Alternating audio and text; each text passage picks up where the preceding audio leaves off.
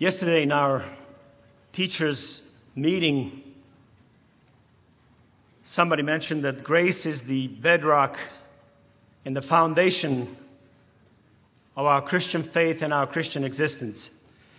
And truly, faith and grace, pardon me, when you talk about grace, you can discuss grace from various topics, various angles, if you will, associating with salvation, associating with sustaining us as children of God. There are many different ways we can think about grace. And I believe as long as we live as children of God, we will be trying to grow in grace and to appreciate and understand it better. I stand here before you tonight as a result of God's grace. It is very humbling to think that this living God would choose an earthen vessel, a vessel of clay, to communicate the words of life.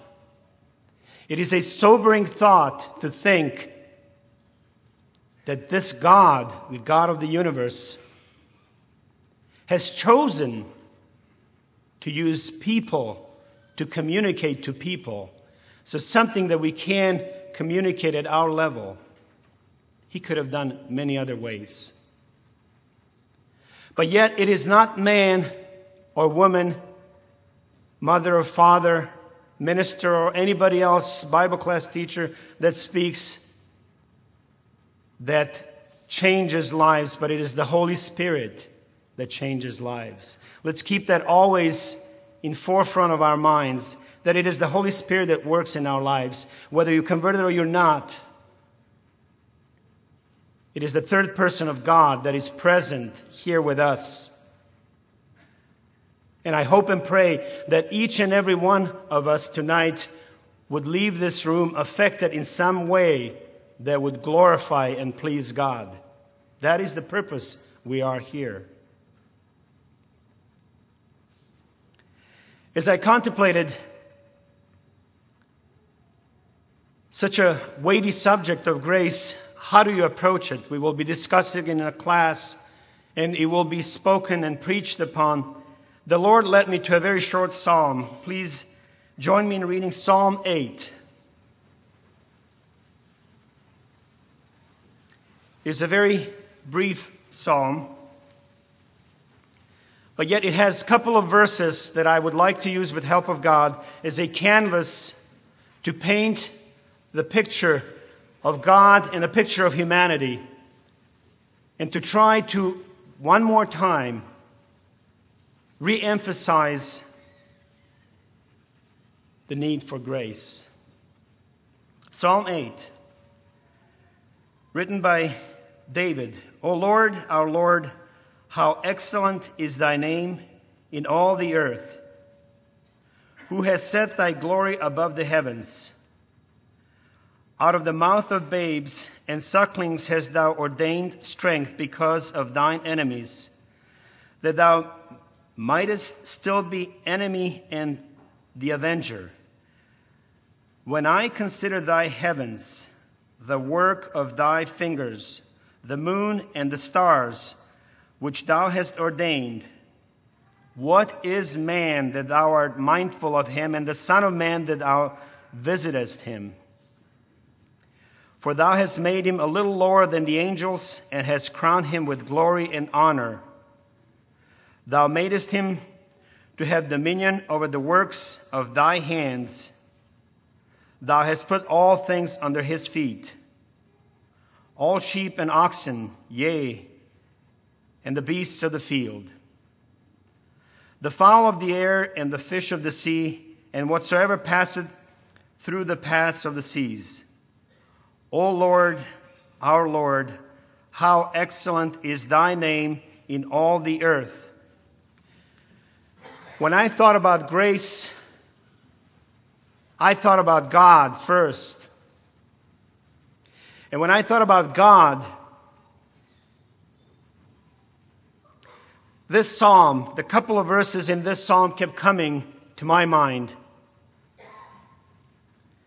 I want you to imagine David, who lived about three thousand years ago, completely different lifestyle than what we have today. Here we are enjoying a very pleasant accommodations tonight. Cushioned benches with air conditioner. We just had a good meal. Electricity, dimmed lights, not to bother your eyes. All the things that we take for granted, that we deserve. David lived, lived in a different time, a very simple life. And as he took care of perhaps his family, family's possession, the sheep and whatever else they had, as he took care of them, and as he wandered around the hills of Palestine, and in the evening as he sat down and for entertainment watched the stars and the moon, he penned down these words. He saw the stars and he saw the little flickers in the sky. And he was just taken in awe. What a, you know, who is he? And what a God that, that he serves. How magnificent this God is. He was so impressed by just seeing these simple things. He recognized God in each and every aspect of his life, no matter how simple that was. But as he looked to the skies, he really was impressed. And the verse three says, "When I consider thy heavens, the work of thy fingers."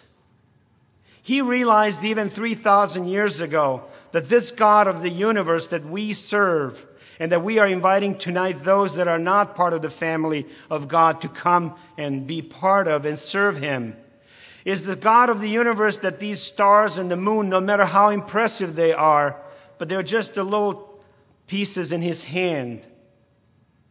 I wonder what David would write and how many verses and how many words would he pen down, be inspired to pen down today if he lived today. He saw God in each and every moment of his life. He recognized God's presence. In the creation of the earth, of the universe, of the human being. Do you see God today in everything that surrounds you? Oh, if David lived today, if he could have a telescope, just the ones that we can buy in a regular store, and just explore a little further than beyond what the naked eye can see, what he would have written, imagine.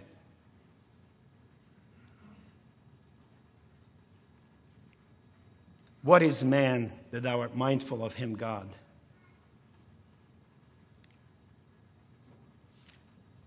In the last thirty years, this government of ours has spent substantial amount of money to explore the universe. And I can tell you quite a bit of detail because I work for one of the companies that competes each and every year for some of the taxpayers' dollars that NASA spends on space explorations. And perhaps the three largest jewels of that space exploration program are the three space-based telescopes, two of which my company built and one of which I was involved in, in designing and working on. But the main purpose for these telescopes that were sent out into space and are functioning, actually one of them has been deorbited, were to explore the universe. The scientists are just baffled with the idea of the universe, of its size, and to see if they can find the origin. Billions of dollars have been spent by the government. And they will continue to do that. Because man is intrigued by what he sees above. Man is intrigued by what he sees below. And he continues to discover and search. One of those telescopes a while ago sent a data, and by the way, all this is a public information. It captured a picture, a birth of a new star.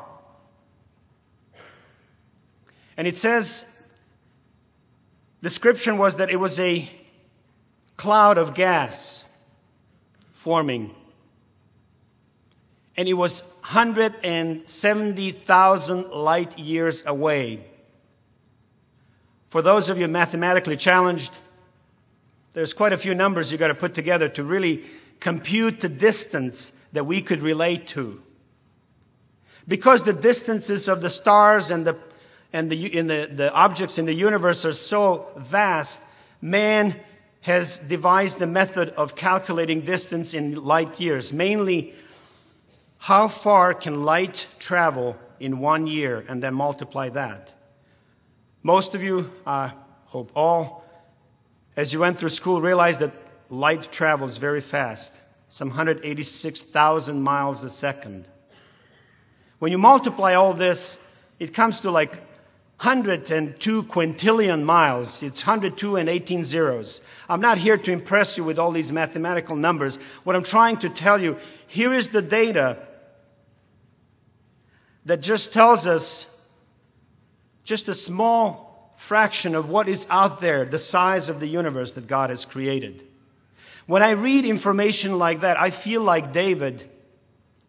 What is man that thou art mindful of him? For you are such a wonderful and such an awesome God. Look at what you have created. And look that to the point that he has given man the ability to go and discover and to find out.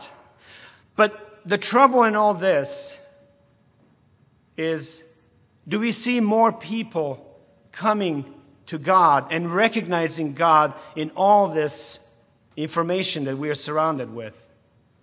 If David lived today, I'm certain this psalm would be a lot lengthier and he would have a lot more words to describe his view and his appreciation of this awesome God that has created this universe. And to wrap up that little story, and they say that the, the cloud is about one hundred fifty light years wide, and it's a nursery for a number of stars that are bigger than our sun. And that there are, that they believe there are ten billion galaxies, with each containing about one hundred billion stars. I don't know if this is true or not, but I know that a lot of data we are gathering, God is allowing and revealing information about Himself. And yet, we're not turning to God. We should be turning to God each and every day as we are blessed with more and more information about ourselves. Look at the advancement in medicine, in science, in technology. All these things should humble us to realize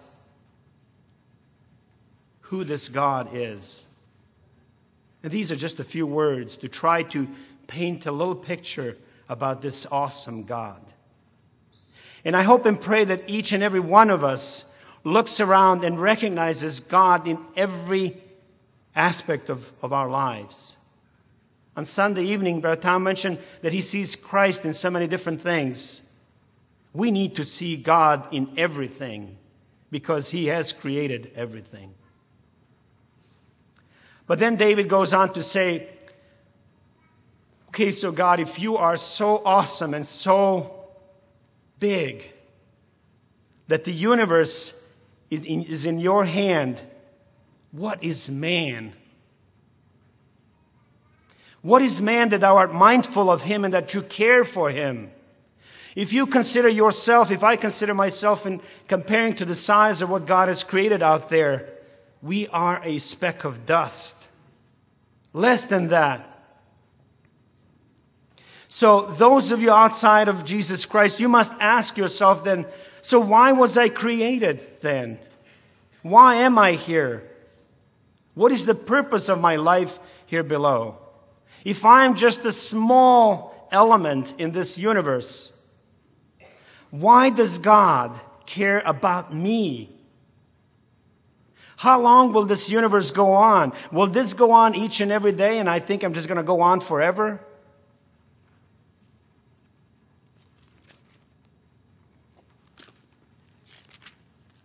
Some of the answers we have studied in, in the first couple of days we have to go to the beginning. Genesis one twenty-six says, "And God said, let us make man in our image, after our likeness, and let them have dominion over the flesh of the sea, and over the fowl of the air, and over the cattle, and over all the earth, and over all creeping thing that creepeth upon the earth." So God created man in his own image. In the image of God created he him, male and female cre- he created he them. Chapter two, verse seven says also, "And the Lord God formed man of the dust of the ground, and breathed into his nostrils the breath of life, and man became a living soul." My friend, outside, outside of Jesus Christ, and this is also for, for us that have accepted Christ, the important element in this verse seven is to realize that God created us out of the dust of the ground. See, very little emphasis and focus on the physical construct of our bodies, dust of the ground.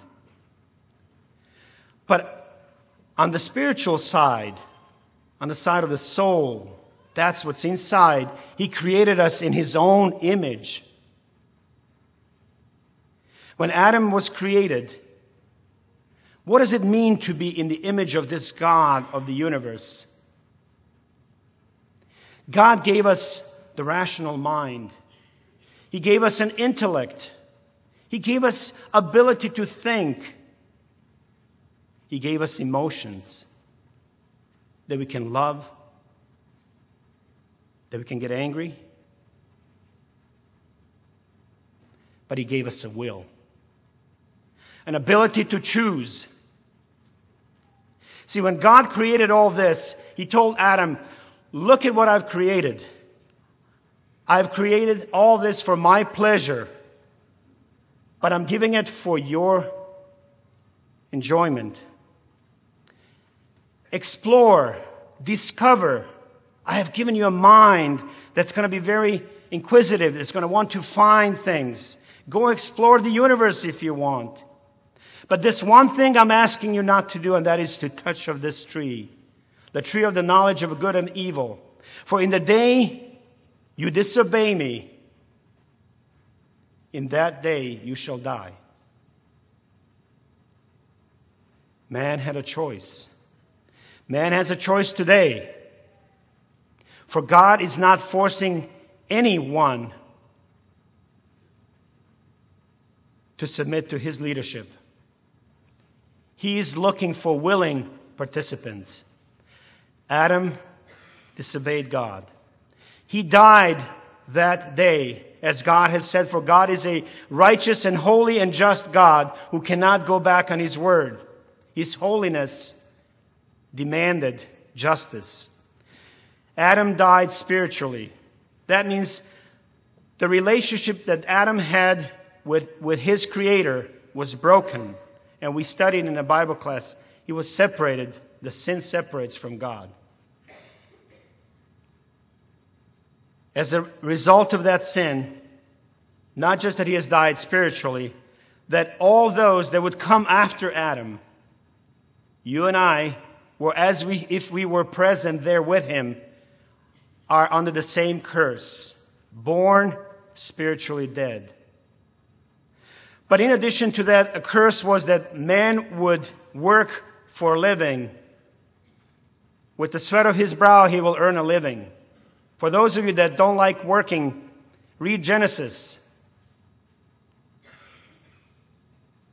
And that he would die a physical death. And immortal became mortal. See, when God created Adam, his plan was for Adam to have fellowship with God and to live forever. But through disobedience, Adam took on mortality. Hebrews says, "For it is appointed unto man once to die, and after that judgment." Let me tell you, the destination that we are traveling as lost sinners in this state that we are born, apart from God's grace, is not a pretty one. You know, we travel these days with airplanes, and it's usually very safe. But every so often, we hear about an incident here and there, and once in a while, we hear of a tra- tragedy. A plane went down, a crash, nobody survived. And then when that happens, they all go search for that black box. Why? That black box contains very important information. It records the events that took place just before the crash. So the Federal Aviation Association can evaluate this and can understand. They realize that they can do nothing about the passengers that have crashed and died, but peradventure that they could improve things and warn and change so that those that would come after would have a better chance. It also records maybe the last few words. Well, I find some correlation in this, for there is a story that Christ gave us in the Gospel of Luke.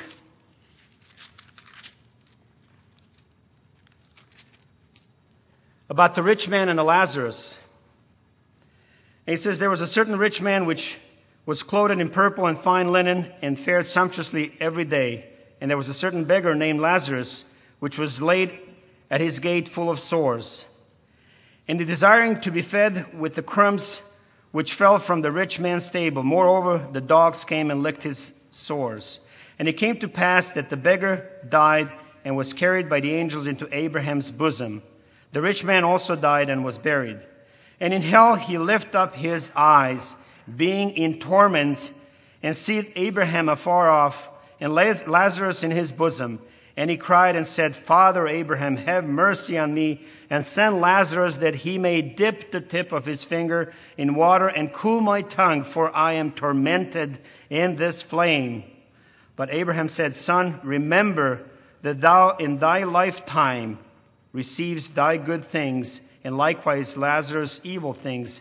But now he is comforted, and thou art tormented. And beside all this, between us and you, there is a great gulf fixed, so that they which would pass from hence to you cannot, neither can they pass to us that would come from thence. Here's the black box message from a trip that went afoul. There was no warning to this rich man that he's going to go down. And what is the message here? We don't know when our day will come. We need to be ready. This scripture spoken by Christ himself talks about hell in this particular place, a place of torment, a place that separates from God.